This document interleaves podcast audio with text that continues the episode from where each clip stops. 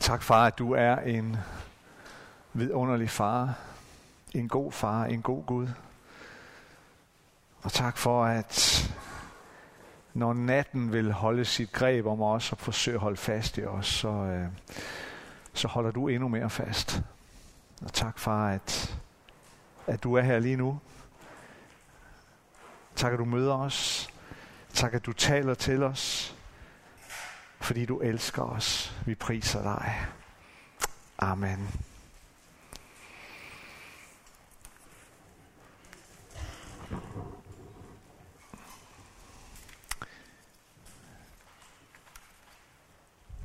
Jeg kunne godt tænke mig lige at se, øh, hvor, mange, hvor mange nationaliteter er vi repræsenteret her i dag. Danskerne, det ved jeg sådan, det, I, I er nok i overtal. Lad os, alligevel, hvor mange, hvor mange af jer er danskere her? Hvor mange har dansk pas? Lad os lige se. Eller kan have et dansk pas i hvert fald. Godt så. Godt så. Hvem er vi ellers? Hvad har vi? Sverige. Ja, jamen, tjener.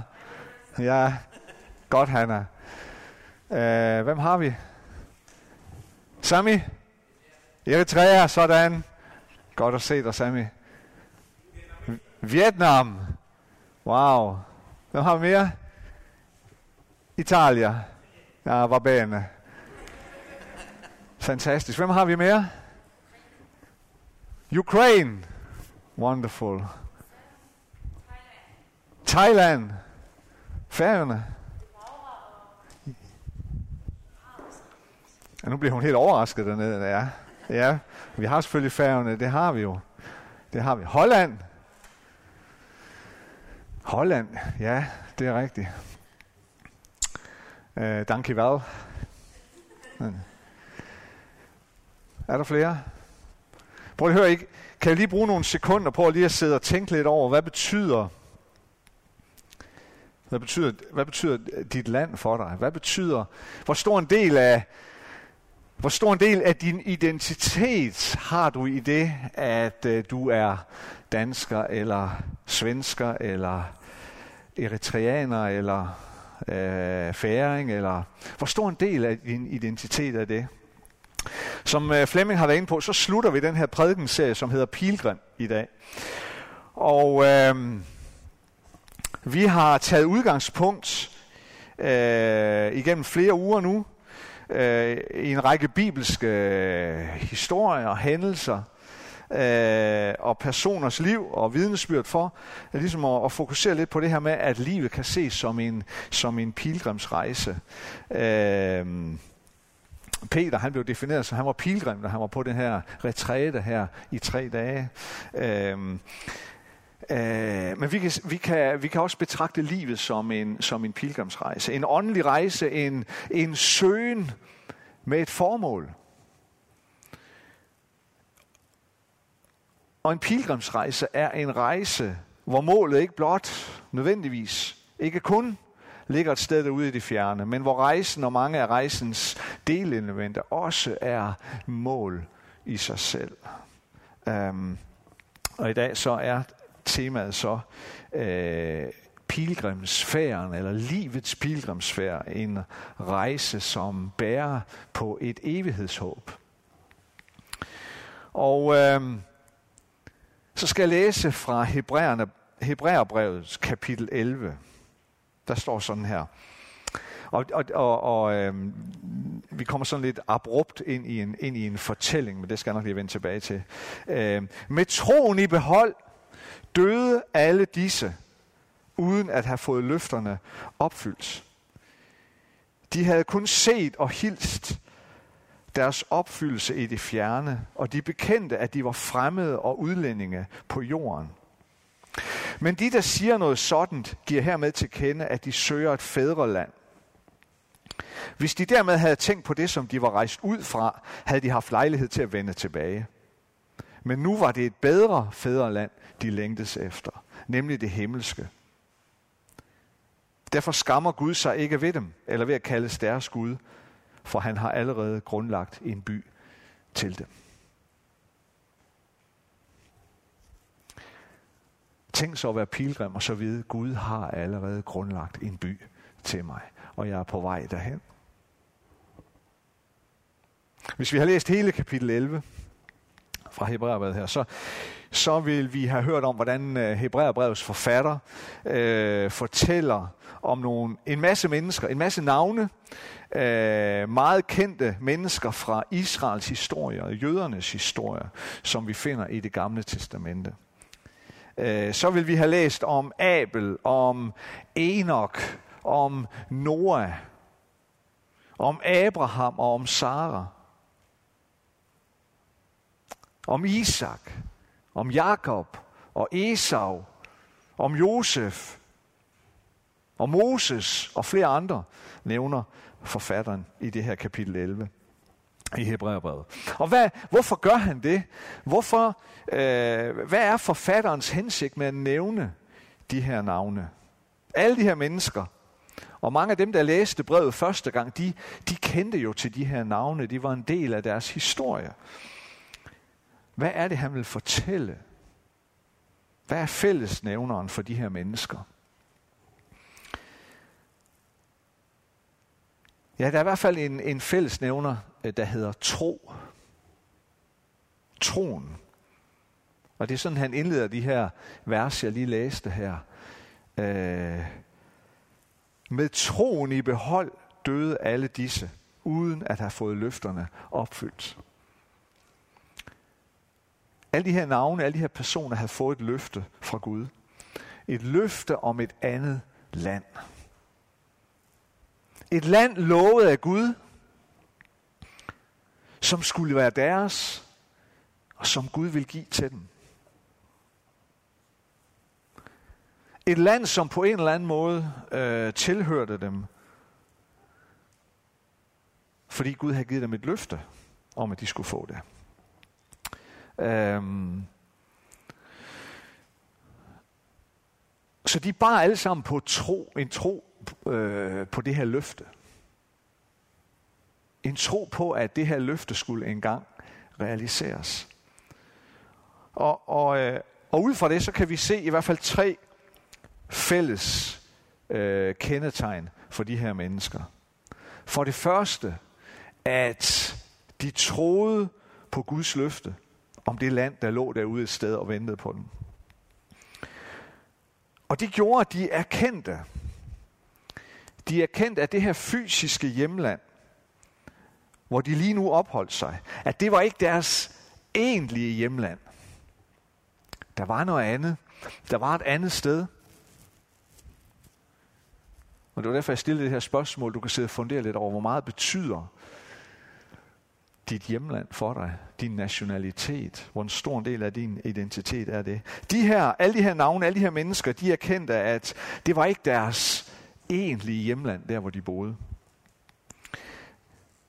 Vi kan læse om i første Mosebog bog omkring Abraham og Sara, at da, da Sara øh, er død, så leder Abraham efter at finde en plads, passende øh, gravplads til hende. Øh, og, så, og så og så bad han lederne øh, hos, af det folk, hvor han opholdt sig, nemlig hititterne. Dem bad han om at få lov til at få en gravplads. Og det gjorde han med de her ord. Jeg er fremmed og tilflytter hos jer. Senere, øh, da, da, da Jakob, øh, altså Abrahams øh, barnebarn, mod slutningen af sit liv øh, har bosat sig i Ægypten. Øh, mange af jer kender historien med, at der, der, var, der var hungersnød der, og så rejser hele slægten til, øh, til øh, Ægypten, fordi der er, der er korn og der er mad. Øh, og, øh, og der opholder øh, Josef sig. Og øh, den her historie har vi været inde på tidligere. Men, men øh, så Jakob og alle hans sønner, hele hans slægt, de bosætter sig der i, øh, i Ægypten. Og da han øh, mod slutningen af sit liv, der får han mulighed for at møde selveste farao. Og farao spørger ham, hvor gammel er du? Og så svarer Jakob, jeg har levet 130 år i et fremmed land. Det var hans svar. Det var det, han, det var det, han kunne sige om sig selv og sin alder. Jeg er fremmed. Jeg er 130 år, og jeg har været fremmed. Hvorfor? Fordi der var noget andet. Den anden ting, vi kan øh, se som sådan noget fællestræk, det var, at, at der var noget større, der var noget mere virkeligt, som lå og ventede på den derude. Derfor indså de, at de var rejsende, at de var pilgrimme her og nu. De, At de var pilgrimme på vej mod det lovede land. Så troen på Guds løfte om det her lovede land, det satte dem i en eller anden form for bevægelse hen imod det land.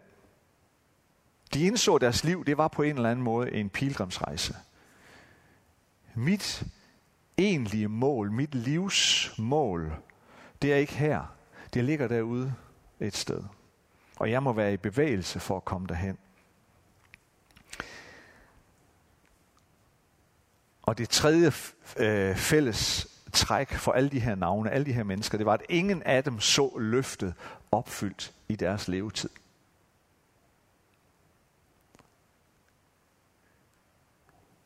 De fik ikke, de nåede ikke at komme derhen i deres levetid. De troede på det. Og de levede med det for deres øjne, de drømte om at se det, men i deres levetid her på jorden, der så de det ikke. Men alligevel var det, altså var visionen om det her land, det var styrende for dem igennem deres levetid. Det her løfte var styrende. Moses, han kom tæt på. Men alligevel ikke helt. Han fik lov til at komme op på et højt bjerg lige kort inden sin død. Og så sagde Gud, nu må du, nu må du se dig ind. du må få lov at kigge dig ind. Øhm, men han kom ikke derind.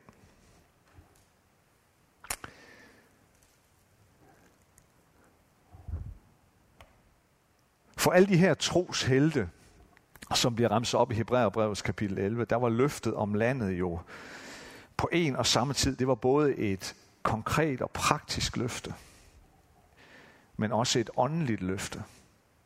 Det, det er bare ligesom to sider. Det var et helt konkret løfte om et fysisk land, et fysisk sted. Kanaans land. Landet, hvor kananæerne boede. Det var det land, de skulle have. Det var det land, Gud havde udset til dem. Men det var mere end det. Det var også et åndeligt land. Et land, hvor Gud skulle være deres konge. Et land styret og ledt efter helt andre principper. Et land, hvor Guds nærvær skulle være helt håndgribeligt. Et land, hvor troen, hvor freden, hvor næstekærligheden, hvor barmhjertigheden og omsorgen for hinanden skulle blomstre i fuld flor. Og historien, som der fortælles om i det gamle testamente, fortæller jo, at da, da israelitterne øh, langt om længe nærmer sig det fysiske land, så sender de spejdere derind, så sender de spioner derind, for at se, hvordan landet er, hvordan det ser ud. Og spejderne vender tilbage, og øh, de kan blandt andet begejstre fortælle, at, at, at også det fysiske land, det blomstrer. Også det fysiske land er, er rigt og frodigt og blomstrende og produktivt. Og så indtager de landet. Så kommer de derind. Og så bosætter de sig. Og årene går, tiden går, og langsomt sker der en udvikling. En uheldig udvikling med israelitterne. De glemmer, at landet er også et åndeligt løfte. De glemmer, at landet er også et åndeligt sted. At, at landet også er et løfte om et sted, hvor Guds rigets principper råder. At det er et land ledet af helt andre værdier, end det de kom fra. At det er et land ledet af helt andre værdier, end de omkringliggende lande. Det glemmer folket, som årene går. For i stedet så bliver folket opslugt af landets rigdom og muligheder. Det bliver det, vægt, det bliver det vigtigste for dem. På bekostning af Guds rigets principper. På bekostning af barmhjertighed. På bekostning af social retfærdighed. Materialismen og grådigheden og en religiøs lovtrældom har i stedet taget over.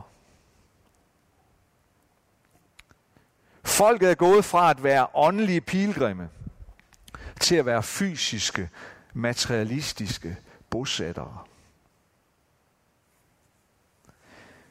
De er gået fra at være et anderledes folk. Et folk, der var sat til side for Guds formål. Styret af Guds riges værdier og principper. Til i stedet at være fuldstændig som alle de andre.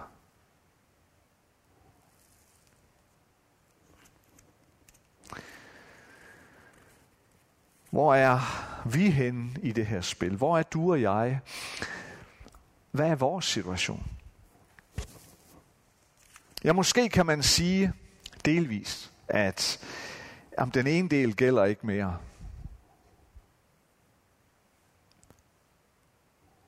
Og det, det er på sin vis rigtigt nok.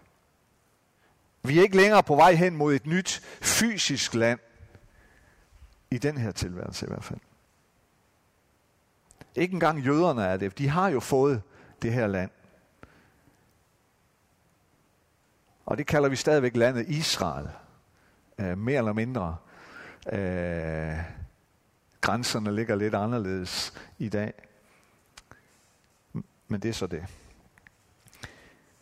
Men den anden del gælder jo i høj grad stadigvæk. Vi er stadigvæk et åndeligt folk. Vi er stadigvæk pilgrimme. På vej mod et andet rige. På vej mod et andet land, som Gud har lovet os. Peter, han siger det sådan her i 1. Peters brev, det andet kapitel. Men I er en udvalgt slægt, et kongeligt præsteskab, et helligt folk, et ejendomsfolk, for de skal forkynde hans guddomsmagt.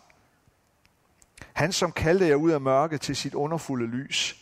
I, som før ikke var et folk, men nu er Guds folk. I, som ikke fandt barmhjertighed, men nu har fundet barmhjertighed. I er et kongeligt præsteskab. I er et helligt folk. I er et ejendomsfolk, som bærer på et løfte om et land. Et land, vi er på vej hen til. Vi er stadigvæk et åndeligt folk. Vi er stadigvæk et åndeligt folk, som ikke tilhører dette land. Som ikke tilhører Danmark. Eller Sverige, eller Færøerne, eller Eritrea. Vi er på vej hen imod det land, som vi virkelig tilhører.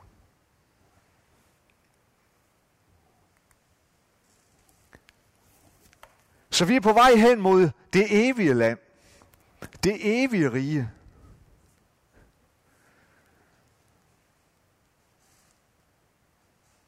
Vi er blevet lovet det. Og hvordan er vi så på vej derhen? Hvordan kan vi være pilgrimme, som ikke tilhører dette fysiske rige? Som ikke tilhører Danmark, eller Holland, eller Italien, eller et hvilket som helst andet fysisk land her på jorden. Hvordan kan vi være på vej hen imod det her indtil videre usynlige rige? Ja, jeg tror, at for det første, så må vi være i stand til at kunne se det. Vi må kunne se det her rige, selvom vi ikke kan se det med vores fysiske øjne. Vi må få vores åndelige øjne åbne. Paulus han siger i 2. Korintherbrev, så siger han sådan her om, han siger blandt andet om dem, der ikke tror. Deres tanker har denne verdens Gud blindet, så de ikke ser lyset, der stråler fra evangeliet om Kristi herlighed. Kristus, som er Guds billede, siger Paulus. Så der er altså en eller anden åndelig blindhed, vi må helbredes fra. Vi må kunne se landet, vi må kunne se løftet om det med vores åndelige øjne. Og hvad er det, der kan åbne vores øjne, åndelige øjne? Ja, det er troen. Det er troen, der åbner vores åndelige øjne. Præcis som Hebræerbrevets forfatter beskriver alle de her store personligheder i Israels historie. Han siger om dem, de greb løftet i tro. De holdt fast i det i tro. Det var troen, der åbnede deres øjne for løftet. For det andet, så må vi forstå, at vi kan kun se løftet og landet på afstand. Det er derude et sted. Vi tilhører det allerede, og det er derude. Abraham og Sara, de blev lovet, at de ville få en søn, øh, selvom de var højt oppe i alderen og ingen børn havde, så fik de det løfte, at de ville få en søn, og at de fik det løfte om, at deres efterkommere ville blive talrige, ville blive til et stort folk. Et folk så stort, så alle jordens slægter skulle velsignes igennem deres slægt. Men da Abraham døde, der havde han kun få efterkommere og arvinger. Der var ikke meget, der pegede på, at løftet skulle blive til virkelighed. Abraham og Sara, de troede på løftet, men de så kun en del af løftet indfriet i deres levetid. De måtte se på landet på afstand. Og det er sådan set det samme for dig og mig. Vi har fået løfte om det her land, som vi som pilgrimme er på vej til.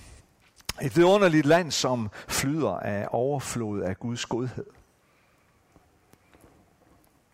Men vi skal stadigvæk, vi skal stadigvæk gå igennem en død. Det ved vi, før vi kan komme derhen. Med mindre altså, at Jesus kommer tilbage, inden vi dør. Men landet ligger alt andet lige derhen på den anden side. Vi kan se det, men kun på afstand. Vi kan få lov til at smage lidt på det. Se små bidder af det i den her tilværelse. Men vi betragter det på afstand.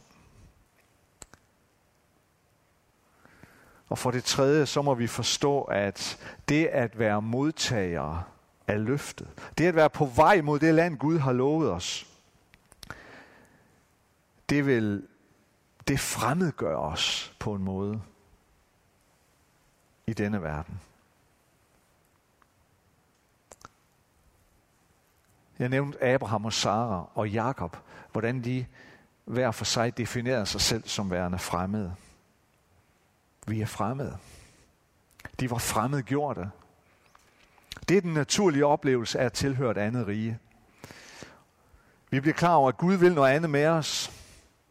Han vil noget andet med os end noget højere, noget større, noget vigtigere, end bare det at blende ind og blive, en fu- og blive fuldstændig øh, et med de værdier, som råder i denne verden. Det er ikke der, vi er. Derfor så kan vi føle os fremmedgjorte. Ja, vi kan måske sige det på den måde. Vi bør føle os fremmedgjorte. Fordi denne verden forfølger helt andre mål. Helt andre nydelser. Helt andre lyster. Helt andre former for begær. End dem, der hører Guds rige til. Så det er på en måde naturligt, at vi føler os fremmedgjorte. Ja, måske kan vi endda sige det på den måde, at hvis ikke vi føler det, så er der grund til at lige stoppe op og spørge os selv, hvad er der sket med os? Hvad er der sket med mit Guds forhold? Hvis jeg elsker denne verden, og alt det fysiske og alt det materielle, som den her verden kan tilbyde mig, højere end det land, jeg egentlig tilhører, højere end det hjem, jeg egentlig er på vej til, så må jeg spørge mig selv, hvad er der, hvad er der sket med mit gudsforhold?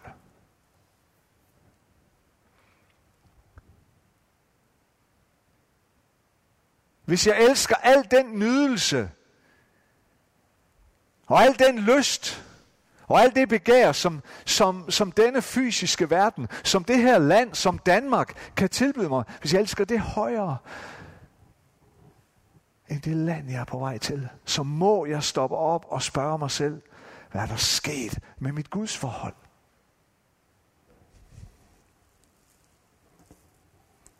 Har jeg tilpasset mig en grad, så jeg ikke er spor anderledes end de andre længere? Paulus han skriver sådan her til menigheden i Rom. I skal ikke tilpasse jer den tid, vi lever i. I skal lade jer forvandle, så, vi får, så I får en ny måde at tænke på. Så kan I finde ud af, hvad det er, Gud vil, og hvordan I kan glæde ham med det, der er godt og rigtigt. At være en efterfølger af Jesus Kristus, det er at være en pilgrim.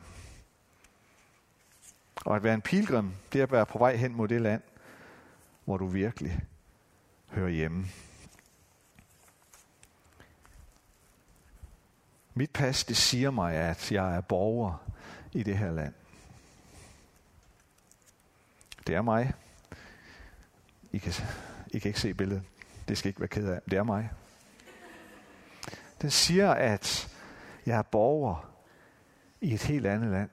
Slutter den, den her siger mig, at jeg er borger i det her land. Men Gud fortæller mig, at jeg er borger i et helt andet land.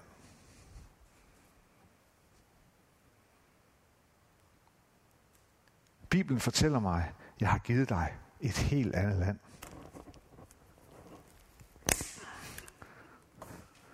Nu knækker jeg saksen. Det kan jeg ikke, det her.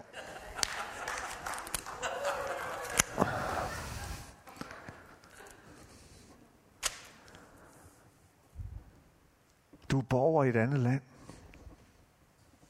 Du er en pilgrim. Du er på vej hen mod noget, der er langt, langt, langt større end det her. Lad os bede sammen.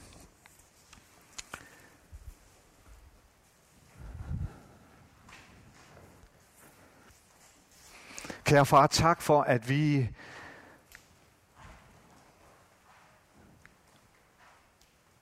vi får lov til billedligt talt at stå på skuldrene af alle de her troshelte, som vi kan læse om i Hebræerbrevet. Som fik et løfte om et land, og det løfte blev styrende og ledende for deres liv. Tak fordi du har givet os et tilsvarende løfte om et andet rige, om en ny himmel og en ny jord, hvor retfærdigheden bor. En ny himmel og en ny jord, så gennemsyret af dit nærvær, din fred og din kærlighed, så det overgår en hver forstand. Far, hjælp os. Hjælp os, kære far. Hjælp os til at være sande pilgrimme i den her tid, i det her liv, på vej derhen.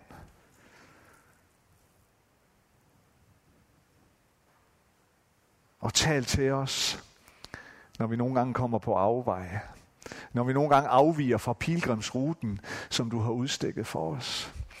Når vi nogle gange får trang til eller lyst til at vende om, så tal til os på ny her. I din mildhed, i din kærlighed. Og hjælp os til at være på den vej. Den vej, der nogle gange er en støvet pilgrimsrute. Den vej, hvor det nogle gange kan være svært at finde vejen fremad. Men kom så og påmind os om, og mind os om, og tal til os på ny om, at, at du forlader os aldrig på den vej. At du slipper os aldrig på den vej. og du holder os i hånden. For du er en god, god Gud. Du er en god far. Amen.